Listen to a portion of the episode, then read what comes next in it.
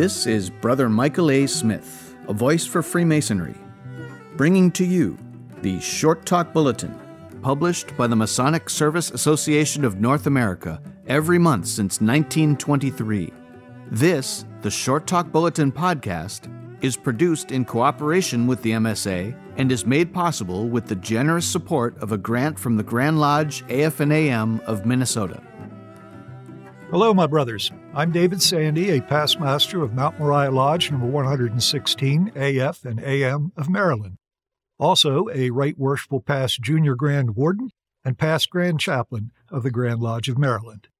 The essay that I'm sharing with you is one I wrote for the Short Talk Bulletin published in April 2017. It's titled Courage. The cardinal virtues of Masonry are temperance, fortitude, prudence, and justice. This essay takes a closer look at fortitude. Fortitude associated with the pectoral or breast, and within the breast beats the heart. Fortitude is another word for courage, which has its origin from the Latin word cor, or heart. The anatomical analogy of heart has also been connected to man's emotional nature. Fortitude, or courage, is indeed a heart based virtue. An examination of courage is incomplete without also examining fear. Masonry teaches us that the virtue of fortitude is equally distant from rashness and cowardice. This tells us that courage is not fearlessness, neither is being afraid the sole mark of a coward. The fearless man is reckless and foolish, while the man who allows fear to conquer him is a coward. It is the man who faces down his fears who is courageous and has fortitude. Fortitude enables us to undergo any pain, peril, or danger, and these can take many forms. While there is physical danger, there is also mental anguish, the pain of discipline, and the pain and agony of regret. Motivational speaker Jim Rohn tells us that the pain of discipline weighs ounces, yet the pain of regret weighs tons. Similarly, courage is a virtue that has many definitions. Here are a few examples to consider of what courage looks like. The first is physical courage, often called bravery or valor. This is personified by the soldier guarding the perimeter or the firefighter who enters a burning building. Hollywood movies and best selling books shower us with examples of physical courage or the lack thereof. Consider the Cowardly Lion in The Wizard of Oz, James Bond, Harry Potter, and John Wayne.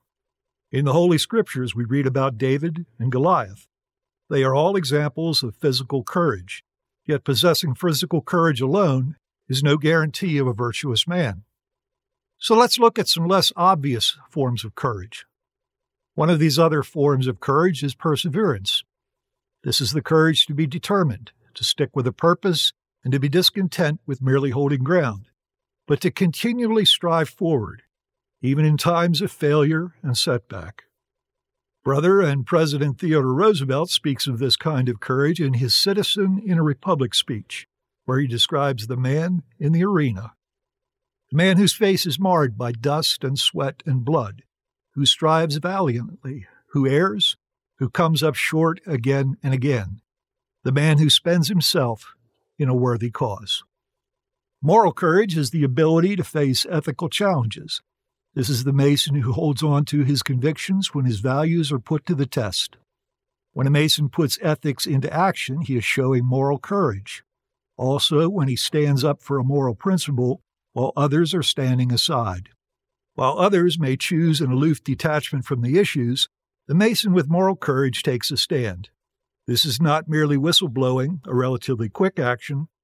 Moral courage involves ongoing integrity, exercised with poise and serving as a role model for others to emulate. Intellectual courage is the willingness to face new ideas and solve problems, the willingness to be curious, check facts, ask questions, and make mistakes. This is the courage it takes to do something even if it might be incorrect. In other words, risk taking and daring.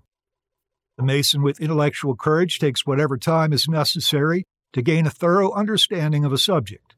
He is not satisfied with just a superficial overview. He listens intently and considers others' points of view. He seeks out opposing positions on issues. The Mason with intellectual courage is not afraid to say, Can you please explain that to me again? Freemasonry provides an atmosphere for free thought, where intellectual courage can be exercised. Our earlier brothers tested their ideas in the safety of their lodges, then showed intellectual courage by sharing their innovations with the world. Social courage is the quality of being comfortable in our own skin, standing tall, and being the first to offer a handshake and greeting. It is the quality of not being a slave to the expectation of others. It is being oneself at the risk of social disapproval. The ability to express opinions without checking to see if they are in line with others' preferences is social courage. A Mason with social courage stands firm against destructive peer pressure. He is the man who stands out when it might be more comfortable to blend in. Social courage is speaking one's mind even though the voice is quivering. The final element of this multifaceted virtue is spiritual courage. The obvious example is the Mason who welcomes the prospect of his demise, but there's more. Consider the spiritual courage needed to explain death to a young child. It is the courage to have faith and the fortitude to forego the need to control everything. In a fragmented world divided by sectarianism, intolerance, hatred, and greed, spiritual courage means having friends who practice a faith that is different from our own. It is asking questions about other religions and being tolerant of other men's beliefs. When we are challenged, and despite the risks we must take, we must all decide on the path we take. The courageous actions of others may inspire us, and offer examples for emulation, but the courage to act comes from within, and each of us must look into our soul and then apply it.